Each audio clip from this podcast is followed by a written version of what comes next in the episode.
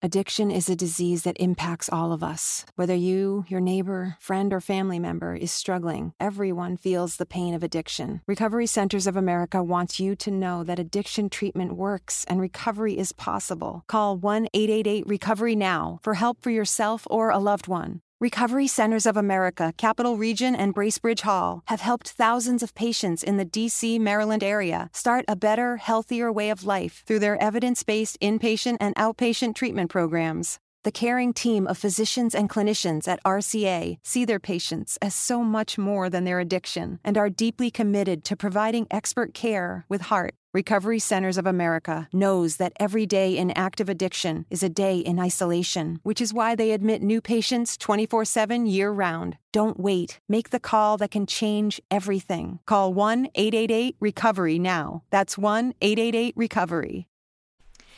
Ciao a tutti ragazzi e bentornati su Piove a cani e gatti. Grazie. Prima di cominciare vi devo ringraziare per l'immenso feedback che mi avete dato dopo l'intervista fatta a Benedetta degli Innocenti. 50% del merito va a lei perché è stata adorabile, è stata bravissima, però voi mi avete sostenuta un sacco, avete ascoltato tantissimi questi 50 minuti infiniti di, di intervista e non so che altro dire se non grazie. Grazie davvero, siamo finiti in top 200 con quell'intervista, io non potevo chiedere di meglio, non, non, ero mai finita in una classifica in vita mia, adesso invece è successo, è successo. Comunque, signori, allora torniamo a parlare di lingue oggi. Oggi faccio un po' la maestrina. Ero molto indecisa sull'argomento, volevo affrontare la questione della, dell'italiano inclusivo della, della lingua non sessista, tra mille virgolette, ma mi sono resa conto di avere un pelino di lacune a riguardo. Non volevo fare un discorso superficiale. Allora cosa ho fatto? Ho ordinato un paio di libri e ho deciso di studiare, di studiare questo argomento in modo tale da portarvi una puntata bella cicciotta e allora passarle, passare quello che ho studiato e fare anche le mie dovute riflessioni. Quindi oggi si parla di lingue slave perché molti di voi mi hanno chiesto se c'è differenza tra il russo e l'ucraino. Un sacco di persone credono che queste due lingue siano praticamente la stessa cosa. Invece non è proprio così. È proprio una lezioncina questa, proprio una pillolina di lingua slava. È la prima parte. Poi se vi piace Ovviamente io aspetto il vostro feedback sul mio profilo Instagram svet underscore nab, svet trattino basso nab, che brutto trattino basso, cioè mi dà di una roba proprio anni 90.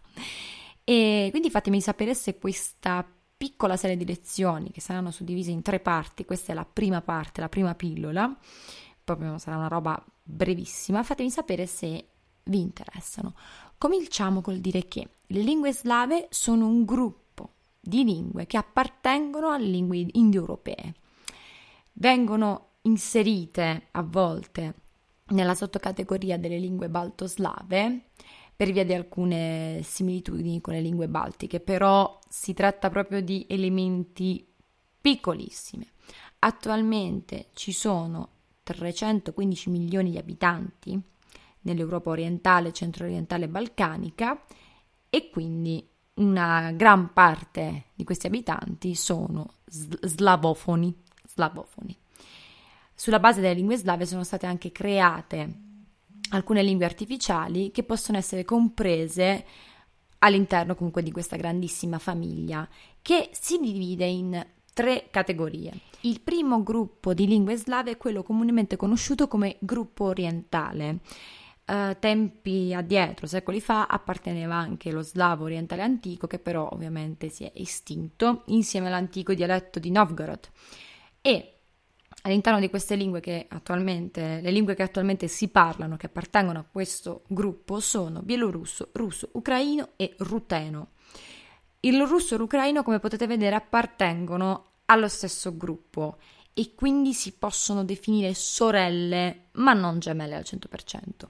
Il secondo gruppo è quello occidentale, ovvero il ceco, lo slovacco, il polacco, il dialetto della Slesia e abbiamo anche il Kashub, il Slosovinzio, il Polabo, però qui andiamo verso le lingue estinte. Poi c'è anche il sorabo superiore e l'inferiore e magari un giorno faremo anche una bella puntata sul sorabo, che, sono, che è una lingua abbastanza interessante. Poi il gruppo meridionale fa parte di questo gruppo, l'antico slavo ecclesiastico, tra l'altro ci ho fatto anche la tesi sull'antico slavo ecclesiastico, lingua estinta, bulgaro, macedone, serbo-croato o serbo e croato, bosniaco, montenegrino e sloveno. Quindi russo e ucraino appartengono al primo gruppo, quello del gruppo orientale. La differenza più evidente fra queste due lingue la troviamo proprio all'interno dell'alfabeto. Nell'alfabeto cirillico ucraino mancano quattro lettere che nell'alfabeto russo, cirillico russo, sono fondamentali, ovvero la I, che è l'incubo di moltissimi parlanti italiani, praticamente è una lettera quasi impronunciabile per, per tutti. Io, il mio professore, per aiutarci a pronunciarla, ci diceva mettete la, la bocca, articolate la bocca come se, se steste per dire E e pronunciate la I il risultato è una I, che sembra quasi un suono di schifo, in realtà è una lettera bellissima, è una delle mie lettere preferite. Il Tior di Snack, ovvero il segno duro, che non si deve confondere con il segno debole, il quale non ha alcun valore fonetico, ma è un artefatto orto- ortografico rimasto dalla, dall'antico slavo. Lo trovate anche piuttosto raramente, in realtà si trova in alcune parole a volte può essere collegato al fatto che all'interno di quella parola c'è stata un'alternanza consonantica e quindi per mostrare che c'è stata una trasformazione abbiamo inserito il, il tior di snack.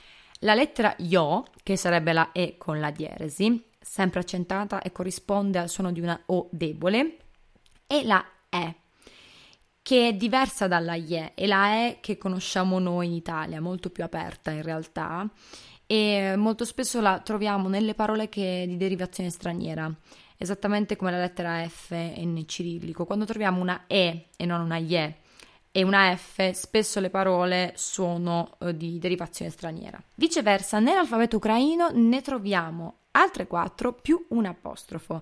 La IE, ovvero la IE ucraina, che è praticamente la E eh, capovolta specchiata, insomma, la I, che è presente anche nel bielorusso ed equivale alla I russa, però graficamente è quasi identica a una I occidentale dell'alfabeto eh, latino. La I con la dieresi, che va pronunciata come I.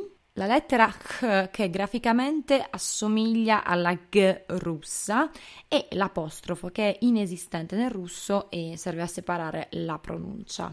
L'origine è per lo più simile a quella del russo, ma in realtà l'ucraino ha ottenuto lo status di lingua ufficiale solamente nel 1917, quindi una lingua relativamente molto giovane.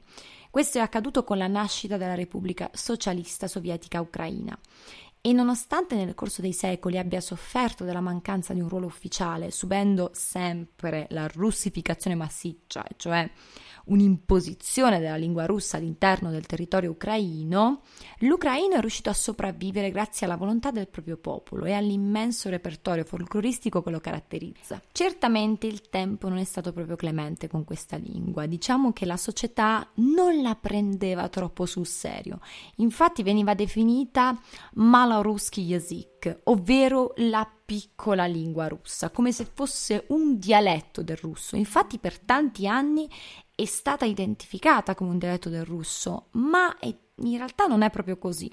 Come abbiamo visto è una vera e propria lingua. L'ucraino condivide con eh, il russo l'impianto della grammatica di base. La struttura della declinazione dell'ucraino prevede più casi rispetto al russo, ad esempio. C'è il vocativo, che chi ha studiato latino sa a che cosa mi sto riferendo, utilizzato di solito per le invocazioni, per chiamare qualcuno, brutalmente. I sostantivi, gli aggettivi e i pronomi vengono flessi, oltre che per i sette casi, anche per il genere maschile, femminile, neutro e numero. Un altro elemento in comune che ha l'ucraino con il russo è l'uso delle tre categorie dei tempi verbali, passato, presente e futuro, e eh, la categoria dell'aspetto, imperfettivo e perfettivo. E su questa noi studenti di russo praticamente non facciamo altro che bestemmiare dalla mattina alla sera perché piccolo fun fact per quanto riguarda il russo. I verbi in russo si dividono in perfettivi e imperfettivi. Un um, esempio, il verbo disegnare ha due forme, la forma perfettiva e la forma imperfettiva. La prima viene utilizzata quando ci sono determinate condizioni. Una delle tante è quella dell'azione compiuta nel passato o dell'azione immediata, mentre la seconda è quella dell'azione continuativa, sta a indicare il più delle volte l'azione continuativa. Il problema è che non è una definizione precisa. Addirittura gli stessi russi fanno una gran confusione fra perfettivo e imperfettivo e li utilizzano un po' così come viene, un po' come gliel'hanno insegnato i genitori. Che così si dice questa frase, questo, questo verbo lo dici in questo modo, in questa situazione. Noi invece andiamo nel panico, noi poveri studenti, e io tuttora ho difficoltà. Nonostante i numerosi elementi in comune a livello lessicale della lingua ucraina con quella russa, ci sono però molte più similitudini con il bielorusso e il polacco.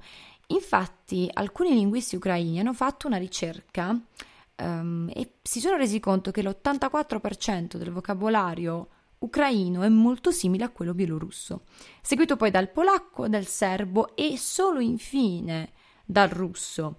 Ad esempio, il grazie ucraino, io non so parlare ucraino, quindi perdonatemi, è dziakuju che somiglia molto a Dziękuję in polacco. O bene, gli ucraini dicono dobre. Quando vogliamo dire magari tutto bene, dicono dobre. I russi invece dicono хорошо. Altro esempio, se i russi per indicare il colore rosso dicono krasny, non per niente mi chiamo Svet Krasna io, in polacco si dice czerwony e in ucraino si dice czerwony. Quindi diciamo che le somiglianze sono molto più vicine al polacco che al russo. Infatti molte persone tendono anche a confondere il polacco con il russo quando sono due lingue diametralmente diverse. Ci sono dei punti comuni come Czolawiek, Człowiek, Człowiek che vuol dire essere umano in russo e Człowiek in, in polacco. Vagamente si somigliano, ma sono le stesse somiglianze che possiamo trovare se mettiamo a confronto il portoghese e l'italiano sì ci sono, appartengono alla stessa categoria, diciamo, ma allo stesso gruppo di lingue, ma in realtà non hanno nulla a che vedere l'una con l'altra. Senza contare comunque sempre tornando alle somiglianze tra l'ucraino e il russo, la presenza di tantissimi falsi amici. La parola ucraina arbus è identica alla parola russa arbus, ma entrambe si riferiscono a due significati diversi. In russo arbus vuol dire anguria, mentre in ucraino vuol dire zucca. Altra meravigliosa differenza che certe volte mi fa pensare ma forse forse avrei dovuto imparare l'ucraino è che le parole in ucraino si pronunciano esattamente come si leggono. In russo non succede spessissimo, ma delle volte delle parole che sono scritte in una maniera si pronunciano in un'altra, come ad esempio gavarit. Gavarit, che vuol dire parlare, si scrive govorit, ma si pronuncia gavarit, perché quella O non è accentata e diventa una A nella pronuncia. Mi sa che vi devo fare una puntata solo ed esclusivamente dedicata al russo. Quindi, signori, l'ucraino attualmente è parlato da 32 milioni di persone che ci tengono a specificare che non parlano russo ma parlano ucraino, quindi ridiamo dignità a questa lingua. Bene, questa micro puntata, questa piccola lezioncina per quanto riguarda le differenze fra una lingua e l'altra è finita qui. Fatemi sapere se avete anche altre curiosità, se volete sapere altre differenze tra due lingue. Questa è stata proprio una puntata flash, una puntata di prova per capire se un format del genere all'interno di questo podcast vi può interessare. Non saranno delle puntate continuative, abbiamo tantissimo di cui parlare, dobbiamo tornare a parlare di traduzione e anche di lingua italiana all'interno di questa società, soprattutto in questo periodo molto delicato. Quindi signori, io vi do un abbraccio, vi ricordo come al solito di seguirmi su tutti i miei social, su Instagram, Svetnab, ricordatevelo, su Twitch e su YouTube dove mi chiamo in entrambi i casi Svet Krasna. Un bacione e ci vediamo alla prossima. Addiction is a disease that impacts all of us. Whether you, your neighbor, friend, or family member is struggling, everyone feels the pain of addiction. Recovery Centers of America wants you to know that addiction treatment works and recovery is possible. Call 1 888 Recovery Now for help for yourself or a loved one. Recovery Centers of America, Capital Region, and Bracebridge Hall have helped thousands of patients in the D.C., Maryland area start a better, healthier way of life through their evidence based inpatient and outpatient treatment programs. The caring team of physicians and clinicians at RCA see their patients as so much more than their addiction and are deeply committed to providing expert care with heart. Recovery Centers of America knows that every day in active addiction is a day in isolation, which is why they admit new patients 24 7 year round. Don't wait. Make the call that can change everything. Call 1 888 Recovery now. That's 1 888 Recovery. Addiction is a disease that impacts all of us. Whether you, your neighbor, friend, or family member is struggling, everyone feels the pain of addiction. Recovery Centers of America wants you to know that addiction treatment works and recovery is possible. Call 1 888 Recovery Now for help for yourself or a loved one. Recovery Centers of America, Capital Region, and Bracebridge Hall have helped thousands of patients in the D.C., Maryland area start a better, healthier way of life through their evidence based inpatient and outpatient treatment programs. The caring team of physicians and clinicians at RCA see their patients as so much more than their addiction and are deeply committed to providing expert care with heart. Recovery Centers of America knows that every day in active addiction is a day in isolation, which is why they admit new patients 24 7 year round. Don't wait. Make the call that can change everything. Call 1 888 Recovery now. That's 1 888 Recovery.